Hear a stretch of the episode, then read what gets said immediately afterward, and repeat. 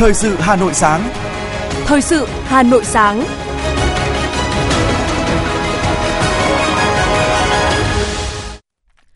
Kính chào quý vị và các bạn. Bây giờ là chương trình thời sự của Đài Phát thanh Truyền hình Hà Nội. Chương trình sáng nay thứ hai ngày 12 tháng 6 có những nội dung chính sau đây. Thủ tướng Phạm Minh Chính kiểm tra tình hình sản xuất, cung ứng điện và khai thác, cung cấp than cho sản xuất điện. Cử tri đồng thuận cao đề án thành lập quận Đông Anh và các phường thuộc quận. Sở Giáo dục và Đào tạo Hà Nội sẽ xác minh thông tin đề in bị mờ dẫn đến thí sinh hiểu lầm tại kỳ thi vào lớp 10. Phần tin thế giới có những sự kiện nổi bật. Nga là quốc gia duy nhất ở châu Âu có giá lương thực giảm. Mỹ Latin đối mặt với vấn đề sức khỏe tâm thần do đại dịch COVID-19. Sau đây là nội dung chi tiết. Chiều tối qua, Thủ tướng Chính phủ Phạm Minh Chính đã đến tỉnh Quảng Ninh để kiểm tra tình hình sản xuất và cung ứng điện tại công ty nhiệt điện Mông Dương, công ty cổ phần nhiệt điện Quảng Ninh và công tác khai thác cung cấp than cho các nhà máy nhiệt điện tại công ty cổ phần than Hà Tu. Sau khi kiểm tra tại ba cơ sở sản xuất điện và nguyên liệu sản xuất điện, Thủ tướng Chính phủ Phạm Minh Chính và đoàn công tác đã có buổi làm việc với các bộ ngành, Tập đoàn Điện lực, Tập đoàn Công nghiệp Than, Khoáng sản về tình hình sản xuất, cung ứng điện và công tác khai thác, cung cấp than cho sản xuất điện. Cũng tại buổi làm việc, Thủ tướng Chính phủ Phạm Minh Chính chỉ đạo giải quyết 7 kiến nghị khác của Tập đoàn Công nghiệp Than, Khoáng sản và một kiến nghị của Tổng công ty Đông Bắc. Sau các chỉ đạo của Thủ tướng Phạm Minh Chính, của Bộ Công Thương, lò hơi 1B của tổ máy số 1 nhiệt điện Mông Dương 1 bị hỏng trước đó đã hoàn tất sửa chữa vào lúc 19 giờ hôm qua và bắt đầu khởi động lại. Đến 8 giờ sáng nay, tổ máy số 1 và cả nhà máy nhiệt điện Mông Dương 1 sẽ phát 100% công suất.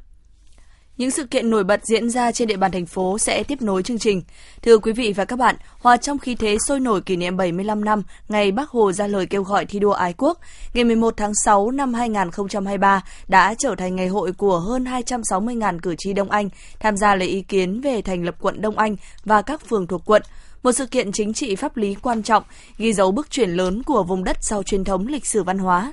Từ sáng hôm qua, hàng trăm tổ nhóm lấy phiếu đã tỏa về các địa bàn dân cư để phát phiếu và lấy ý kiến cử tri trong từng hộ gia đình về đề án thành lập quận Đông Anh và các phường thuộc quận. Có hơn 262.000 cử tri ở 94.246 hộ gia đình được lấy ý kiến.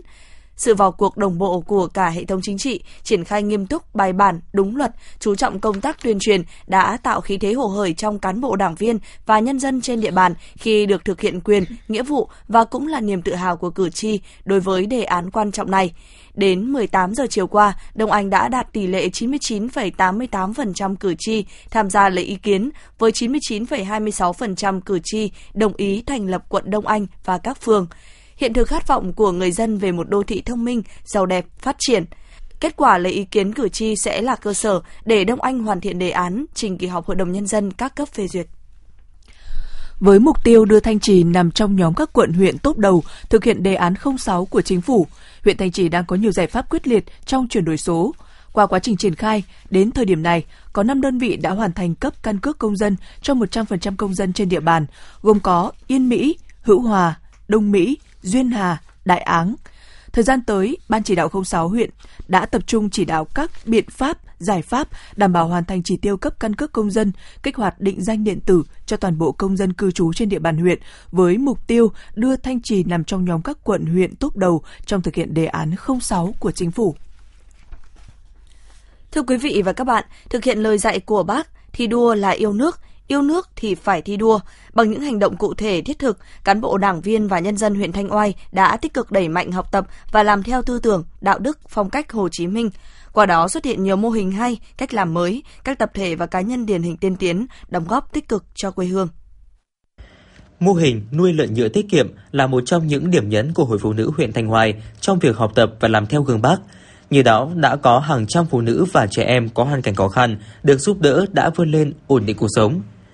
Kế tục và phát huy những phẩm chất tốt đẹp của người phụ nữ thủ đô, các tầng lớp phụ nữ huyện Thanh Hoài đã và đang ra sức thi đua, lao động sáng tạo, xây dựng gia đình văn minh, hạnh phúc, nêu cao tinh thần đoàn kết, phát huy mọi tiềm năng sáng tạo, tham gia có hiệu quả các hoạt động phát triển kinh tế xã hội, góp phần quan trọng thực hiện chương trình xây dựng nông thôn mới nâng cao của huyện. Bà Nguyễn Thị Hồng, Phó Chủ tịch Hội Liên hiệp Phụ nữ huyện Thanh Hoài cho biết.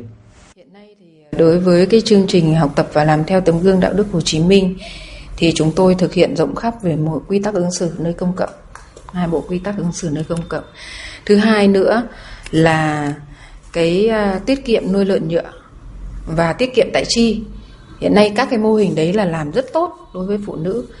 À, chúng tôi cũng đã có gần 3 tỷ. Với những cái hình thức này thì các chị đã lấy cái kinh phí đó cho ờ, phụ nữ nghèo vay thì hiện nay là đối với thanh oai là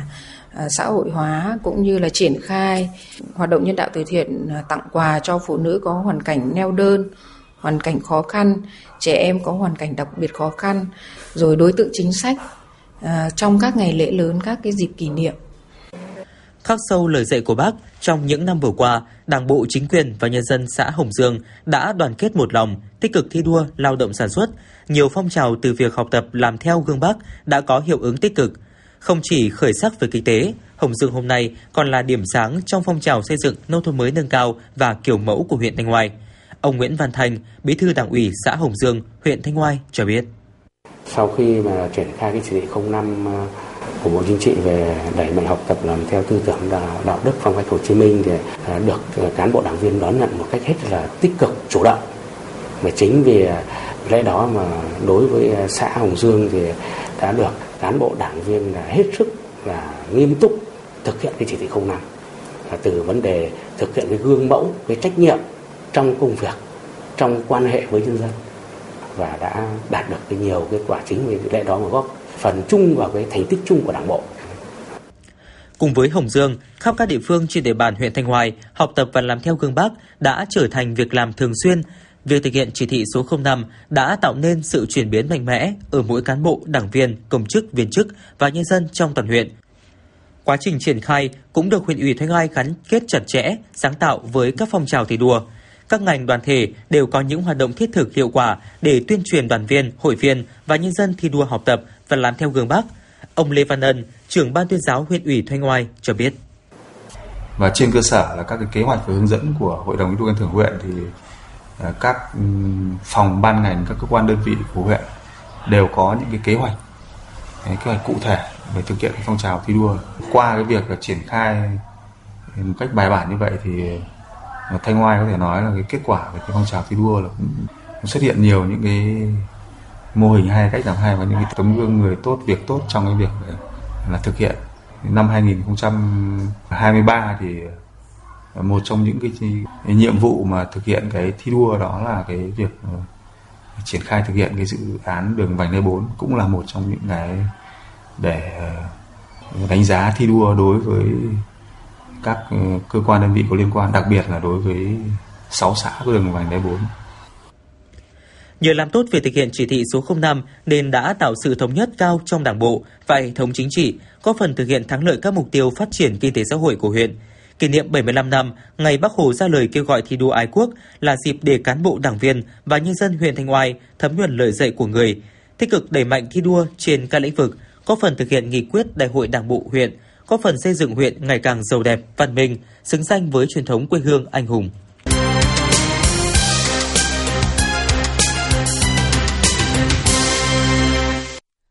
Thưa quý vị và các bạn, huyện Ba Vì có 7 xã miền núi gồm Ba Trại, Minh Quang, Khánh Thượng, Ba Vì, Tản Lĩnh, Vân Hòa và Yên Bài với tổng dân số trên 77.400 người. Trong đó có trên 28.700 người là đồng bào dân tộc thiểu số. Với sự quan tâm của các cấp chính quyền, nhiều chính sách quan trọng được triển khai đã thúc đẩy đời sống kinh tế xã hội nơi đây ngày càng phát triển. Một trong những đơn vị hoạt động hiệu quả trong thu hút thành viên tạo việc làm cho lao động nông thôn là Hợp tác xã Thuốc Nam Gia truyền Dân tộc Giao Dương Minh, huyện Ba Vì, do bà Dương Thị Minh làm chủ nhiệm. Khi mới thành lập, chỉ có gần 10 hội viên chuyên trồng, thu hái và chế biến sản phẩm thuốc nam. Sau 5 năm, hợp tác xã có bước phát triển nhanh chóng, hình thành chuỗi khép kín, tự cung cấp nguyên liệu sản xuất tiêu thụ sản phẩm, tạo việc làm cho hàng chục hội viên ở xã Ba Vì và nhiều xã trong huyện Ba Vì. Bà Dương Thị Minh Giám đốc Hợp tác xã Thuốc Nam Gia Truyền, dân tộc Giao, Dương Minh, huyện Ba Vì cho biết. Tôi là được các cụ truyền lại để bảo tồn cái ờ, nguồn dược liệu thuốc nam và để chữa bệnh cho tất cả những mọi bệnh nhân mà người ta không may người ta dính bệnh. Nghe thấy cái tiếng của mình chữa bệnh, người ta lấy thuốc để người ta uống. Giờ là mình phải đi tìm thu hái và đào gốc về để mình nhân giống mình trồng ra để mình bảo tồn lại để cho con đời con đời cháu về sau để còn học hỏi để còn làm để để làm sao để giữ được cái nghề gia truyền truyền thống thuốc nam. Với mục tiêu khai thác các nguồn lực và phát huy thế mạnh sẵn có của địa phương, huyện Ba Vì đã đề ra các giải pháp nâng cao chất lượng hoạt động của hợp tác xã, từ đó nâng cao năng lực sản xuất kinh doanh, tạo việc làm tăng thu nhập cho người lao động, góp phần làm thay đổi diện mạo nông thôn của huyện. Bên cạnh sự hỗ trợ chuyển đổi, thu hút cán bộ trẻ có trình độ đại học về làm việc tại hợp tác xã, góp phần tăng giá trị sản phẩm, tăng thu nhập, tạo việc làm cho thành viên và người lao động, nhất là lĩnh vực sản xuất nông nghiệp, có phần tái cơ cấu ngành dược liệu và xây dựng nông thôn mới trên địa bàn thành phố Hà Nội. Chị Dương Kiều Trang, xã viên hợp tác xã thuốc nam gia truyền dân tộc Giao Dương Minh chia sẻ. Hiện nay thì tôi đang học thêm lên ờ, bác sĩ y học cổ truyền. Bây giờ ờ, tôi muốn ờ, về gia đình để học hỏi thêm và tìm hiểu thêm nhiều bài thuốc để phục vụ cho bà con những người mà bị mắc bệnh ví dụ như là xương khớp, mỡ máu hay là men gan hay là những bệnh về sỏi thận, bệnh uh, viêm đường tiết niệu. Tôi uh, muốn ờ, phục vụ cho bà con để bà con mau mau chóng khỏi bệnh và có thể làm những công việc hàng ngày để nuôi sống gia đình là xã miền núi có khí hậu, đất đai thổ nhưỡng rất thích hợp với việc phát triển chăn nuôi bò sữa. Con bò sữa đã vào đất Vân Hòa từ rất lâu. Mặc dù có nhiều biến động về giá cả thị trường, nhưng đến thời điểm này, con bò sữa đang là con vật nuôi và là nguồn thu nhập chính cho nhiều nông dân ở đây. Toàn xã có hơn 5.000 con bò sữa. Để có được giá sữa ổn định, nông dân Vân Hòa yên tâm phát triển chăn nuôi bò sữa, không thể không nói đến nỗ lực của chính quyền cũng như hội nông dân trong việc kết nối tiêu thụ sản phẩm sữa cho người chăn nuôi trong xã. Theo đó, toàn bộ sản phẩm sữa bò của người nông dân đều được công ty Vinamilk bao tiêu. Bên cạnh hỗ trợ về vốn, tập huấn kỹ thuật, chính quyền và hội nông dân cũng giúp giải quyết khó khăn cho người nông dân trong khắc phục khó khăn về nguồn thức ăn cho bò và vùng trồng nguyên liệu chăn nuôi. Ông Lê Trung Kiên, Chủ tịch Hội Nông dân xã Vân Hòa, huyện Ba Vì cho biết. Hội Nông dân xã là phối hợp với uh, Ngân hàng Chính sách Xã hội và ngân hàng nông nghiệp và nhất là phát triển cái nguồn quỹ hỗ trợ nông dân thành phố của trung ương để tạo điều kiện cho bà con được vay các nguồn vốn ưu đãi để phát triển đầu tư vào các cái dự án là phát triển chăn nuôi bò sữa và cũng bên cạnh đó là hội cũng ờ, thúc đẩy cái ờ, phong trào hộ nông dân sản xuất kinh doanh giỏi đoàn kết giúp nhau làm giàu và giảm nghèo bền vững của địa phương. Sự quan tâm đầu tư của thành phố Hà Nội như một đòn bẩy kinh tế văn hóa vùng núi Ba Vì ngày càng đi lên đồng bào bảy xã miền núi đã xóa bỏ tư tưởng trông chờ ỉ lại vào nhà nước mà thay vào đó là phương châm nhà nước và nhân dân cùng làm. Huyện Ba Vì đã hoàn thành nhiều công trình trọng điểm, trong đó có sự đóng góp không nhỏ của nhân dân các xã miền núi với những việc làm thiết thực như hiến đất, hiến công, ủng hộ tiền của để xây dựng các công trình. Phát triển kinh tế tại các xã miền núi và dân tộc thiểu số nhận được sự hỗ trợ cũng như đánh giá cao từ chính quyền địa phương các cấp. Đây là nỗ lực của huyện Ba Vì cũng như bà con của các xã miền núi. So với mặt bằng chung của thành phố và huyện Ba Vì, đời sống của đồng bào vùng dân tộc thiểu số còn nhiều khó khăn, vẫn có sự chênh lệch của các địa phương khác về mức sống, tiếp cận y tế và giáo dục. Do đó, để khắc phục được những hạn chế này, thời gian tới, huyện Ba Vì tiếp tục đẩy mạnh thực hiện các chương trình mục tiêu về phát triển kinh tế xã hội vùng 7 xã miền núi, đặc biệt là tập trung lãnh đạo chỉ đạo phát triển kinh tế toàn diện, tạo bứt phá về tốc độ và chất lượng tăng trưởng, thu hẹp dần khoảng cách giữa vùng miền núi và đồng bằng.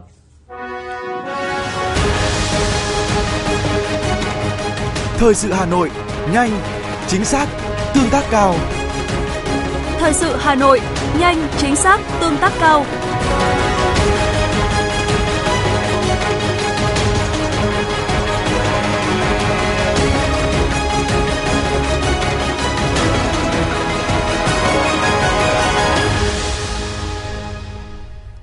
Tiếp theo sẽ là những tin tức đáng chú ý khác. Trước phản ánh của một số phụ huynh có con vừa tham gia kỳ thi tuyển sinh lớp 10 công lập trung học phổ thông năm học 2023-2024 về đề thi môn toán bị in mờ tại ý 1 câu 3, phần gạch ngang giữa phân số không rõ, bị ngắt, khiến một số thí sinh hiểu nhầm từ 2 thành âm 2. Sở Giáo dục và Đào tạo Hà Nội cho biết sẽ xác minh làm rõ trên tinh thần đúng quy định, đảm bảo quyền lợi của thí sinh. Đại diện lãnh đạo Sở Giáo dục và Đào tạo Hà Nội cho biết, trong thời gian học sinh làm bài thi môn toán từ 8 đến 10 giờ ngày 11 tháng 6, Sở và các điểm thi không ghi nhận có thông tin về nội dung này. Sau khi kết thúc thi môn toán, Sở mới nhận được thông tin phản ánh từ một số phụ huynh học sinh.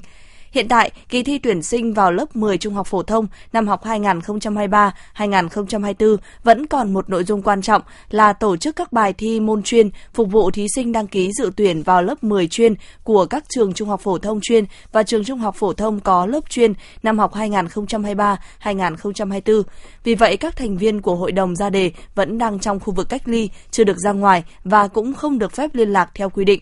Sở Giáo dục và Đào tạo Hà Nội sẽ làm việc với Hội đồng ra đề ngay sau khi kết thúc môn thi cuối cùng của kỳ thi tuyển sinh lớp 10 chuyên. Sau khi xác minh làm rõ, Sở Giáo dục và Đào tạo Hà Nội sẽ có phương án xử lý theo đúng quy định, trên tinh thần bảo đảm quyền lợi và sự công bằng tối đa cho thí sinh.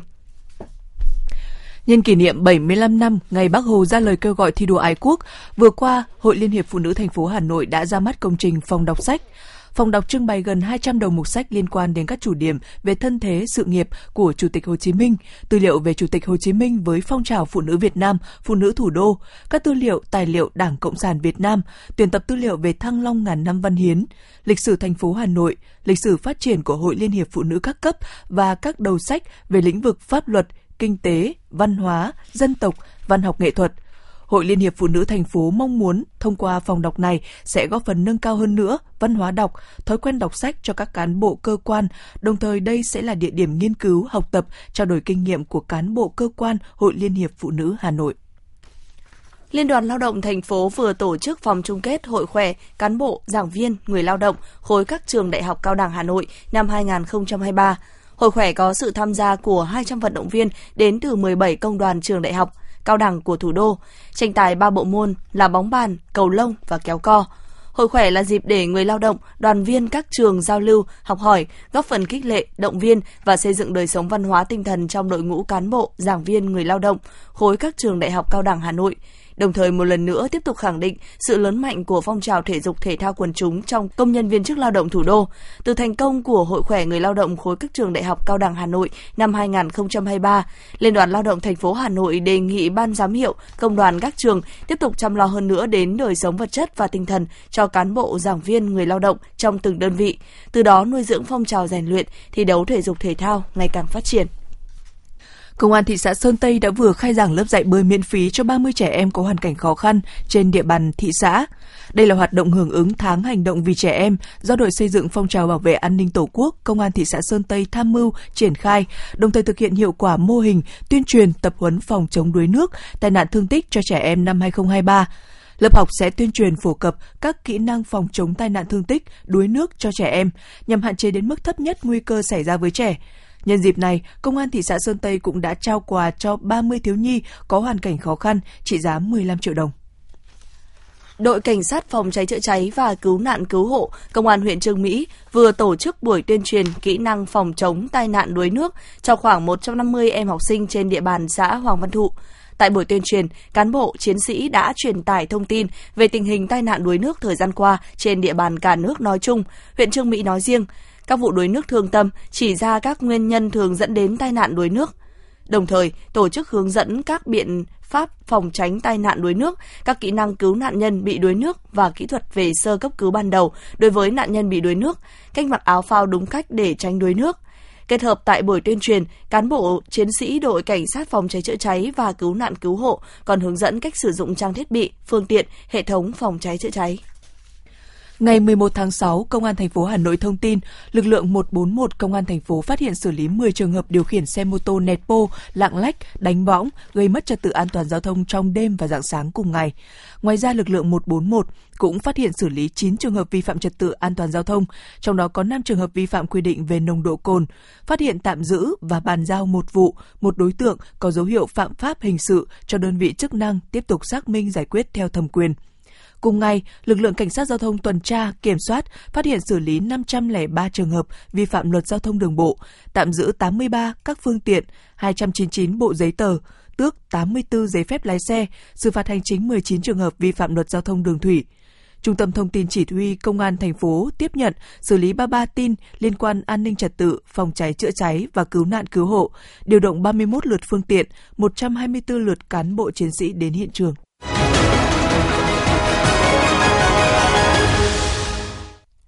Liên tiếp các vụ cháy xe ô tô thời gian qua đã khiến nhiều người lo lắng khi nắng nóng đang kéo dài, đặc biệt khi Hà Nội đang bước vào tháng 6, tháng được xem là cao điểm nắng nóng nhất.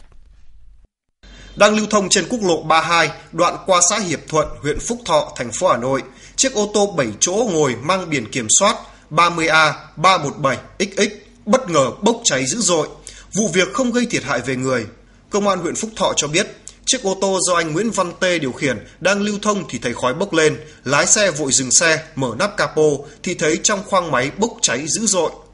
Trước đó tại Hà Nội cũng liên tiếp xảy ra hai vụ cháy ô tô. Theo đó khoảng giữa tháng 5, ô tô nhãn hiệu BMW mang biển kiểm soát 29A 781XX đang lưu thông trên đường Huỳnh Thúc Kháng hướng từ Láng Hạ Nguyễn Chí Thanh thì bất ngờ bốc cháy.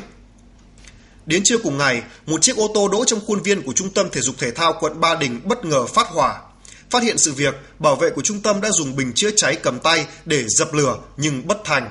Rất may, cả ba vụ cháy đều không gây thiệt hại về người.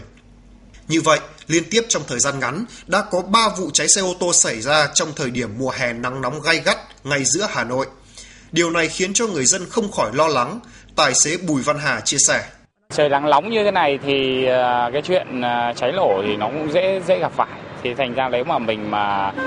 phòng tránh nó thì chỉ có tìm à, chỗ nào mát thì mình để hoặc là mình có những cái phương tiện ví dụ như bạt chống cháy à bạt để mà che đậy lại cái phương tiện của mình ấy. Nắng như thế này nó hấp nhiệt cũng ác.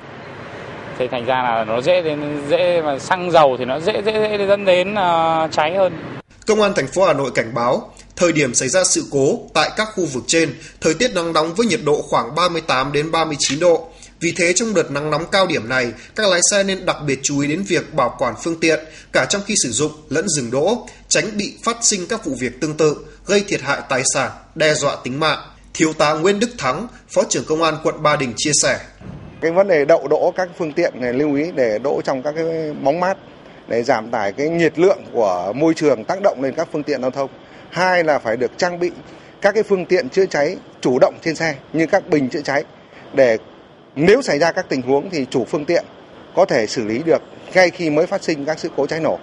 Và vấn đề thứ ba nữa là phải thường xuyên kiểm tra các cái phương tiện của mình trong quá trình di chuyển và các cái thời, tại cái địa điểm mà dừng nghỉ để à, mình kịp thời phát hiện ra những cái sự cố kỹ thuật của các phương tiện và À, hệ thống cung cấp nhiên liệu và hệ thống điện. Trước sự việc hàng loạt ô tô xe máy bị cháy trong thời gian gần đây, để ngăn ngừa hạn chế số vụ và thiệt hại do cháy nổ gây ra, bên cạnh việc lực lượng công an tiếp tục tổ chức xác minh, điều tra xác định nguyên nhân xảy ra các vụ cháy nổ để có biện pháp xử lý, đề nghị các chủ phương tiện khi tham gia giao thông cần cảnh giác, thận trọng, chủ động tự bảo vệ tính mạng và tài sản của mình và lưu ý thường xuyên kiểm tra bảo dưỡng phương tiện, chủ động phát hiện và khắc phục kịp thời các sự cố, hỏng hóc theo đúng yêu cầu thiết kế, kỹ thuật của xe sử dụng nhiên liệu đúng chủng loại, chất lượng. Khi lắp thêm thiết bị phụ kiện khác như còi, đèn, các thiết bị vào xe cần kiểm tra đảm bảo các yếu tố an toàn khi sử dụng. Thiếu tá Phan Cao Quang, đội trưởng đội phòng cháy chữa cháy công an quận Ba Đình cho biết. Trong cái kết cấu của ô tô là nó có hệ thống điện. Hệ thống điện ở đây thì khi ô tô dừng hoạt động thì một số hệ thống điện là không không có điện nhưng một số điện là một số hệ thống điện là uh, sử dụng để uh, Ờ, cảnh báo rồi để ờ, ờ, điều khiển các cái thiết bị, ví dụ như đóng mở cửa, ví dụ như là cảm biến. Thế thì cái điện đấy là lúc nào cũng cũng có. Khi mà xảy ra cái sự cố thì nó dẫn đến là nó phát ra cái tia lửa điện. Và tia lửa điện này cộng với những cái ngày nắng nóng hoặc là do các cái chất cháy ở bên trong cái khu vực mà xảy ra sự cố đấy thì nó dẫn đến là bén cháy và gây ra cháy. Nắng nóng ở miền Bắc mới bắt đầu, do đó bản thân mỗi người dân và chủ phương tiện cần chủ động các biện pháp để tránh nóng cho xe ô tô và giảm thiểu đến mức thấp nhất nguy cơ về hỏa hoạn. Các chuyên gia cũng khuyến cáo khi xảy ra cháy nổ, người dân cần bình tĩnh, nhanh chóng rời khỏi phương tiện đang cháy đến vị trí an toàn, đồng thời dùng các phương tiện chữa cháy hiện có như bình bọt, cát, nước, vân vân để dập lửa. Chú ý bảo vệ an toàn các tài sản khác ở đám cháy thông báo kịp thời đến các cơ quan chức năng để phối hợp điều tra, xác định nguyên nhân, kịp thời có biện pháp xử lý phù hợp.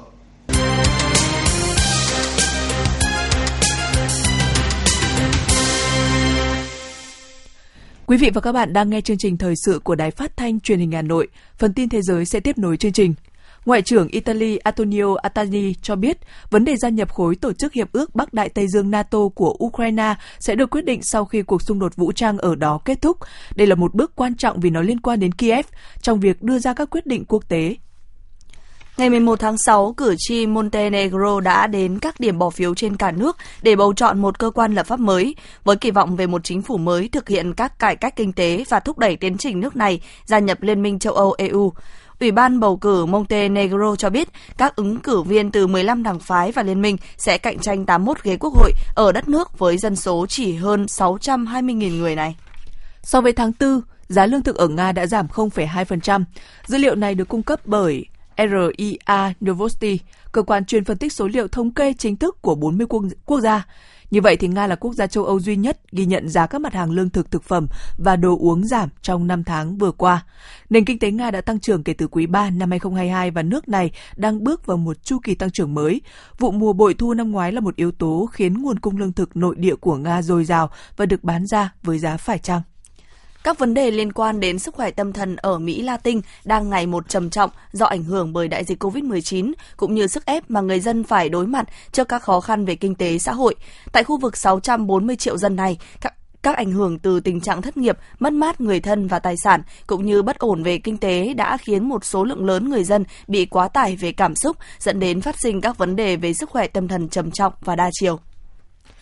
Nghiên cứu mới đây của Ủy ban cấp cao về sức khỏe tâm thần hậu COVID-19 cho thấy trầm cảm và lo lắng là tình trạng phổ biến, ảnh hưởng đến khoảng 20% dân số trong khu vực. Đây cũng là nguyên nhân khiến tỷ lệ tự tử tăng lên 7% trong thời gian qua, trong khi tỷ lệ này trên thế giới đang có xu hướng giảm.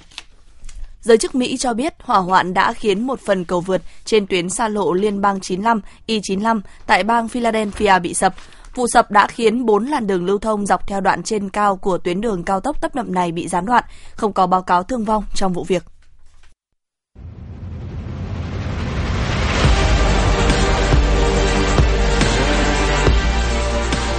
Bản tin thể thao Bản tin thể thao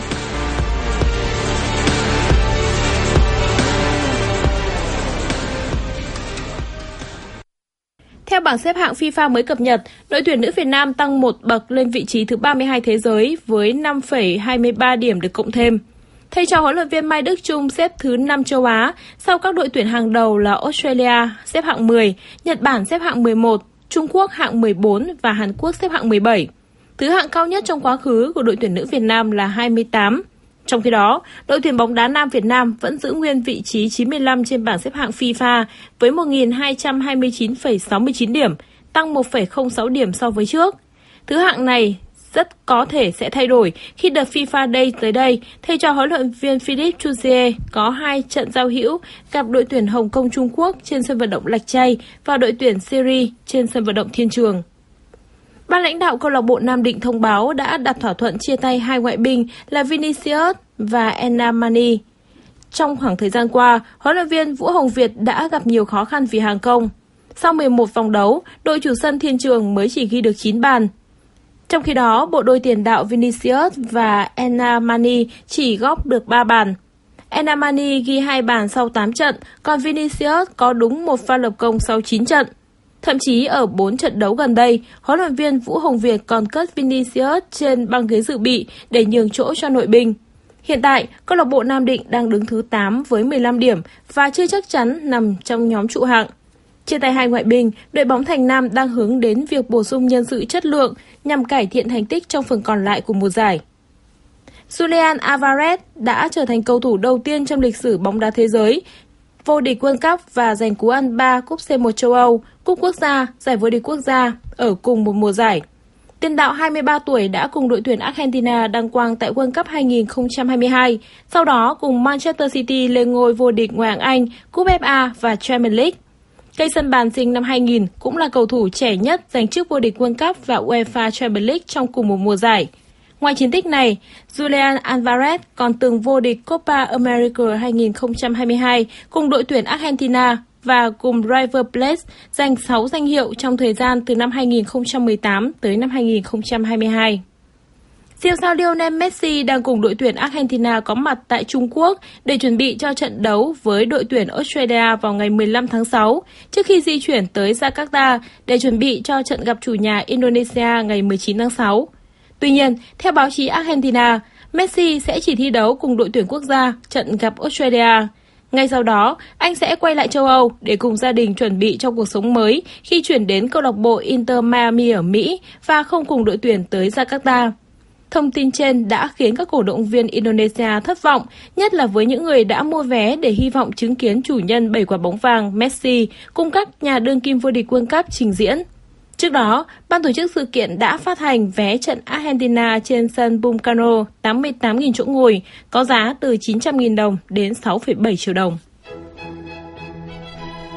Đài khí tượng thủy văn khu vực Đồng bằng Bắc Bộ cho biết, trưa và chiều nay 12 tháng 6, Hà Nội nắng nóng, nhiệt độ cao nhất khu vực trung tâm và phía nam thành phố duy trì trong ngưỡng 34 đến 36 độ, phía Bắc và phía Tây 33 đến 35 độ. Khoảng chiều tối và đêm nay, thành phố Hà Nội mưa rào và rông, thời tiết dịu mát, nhiệt độ thấp nhất 26 đến 28 độ.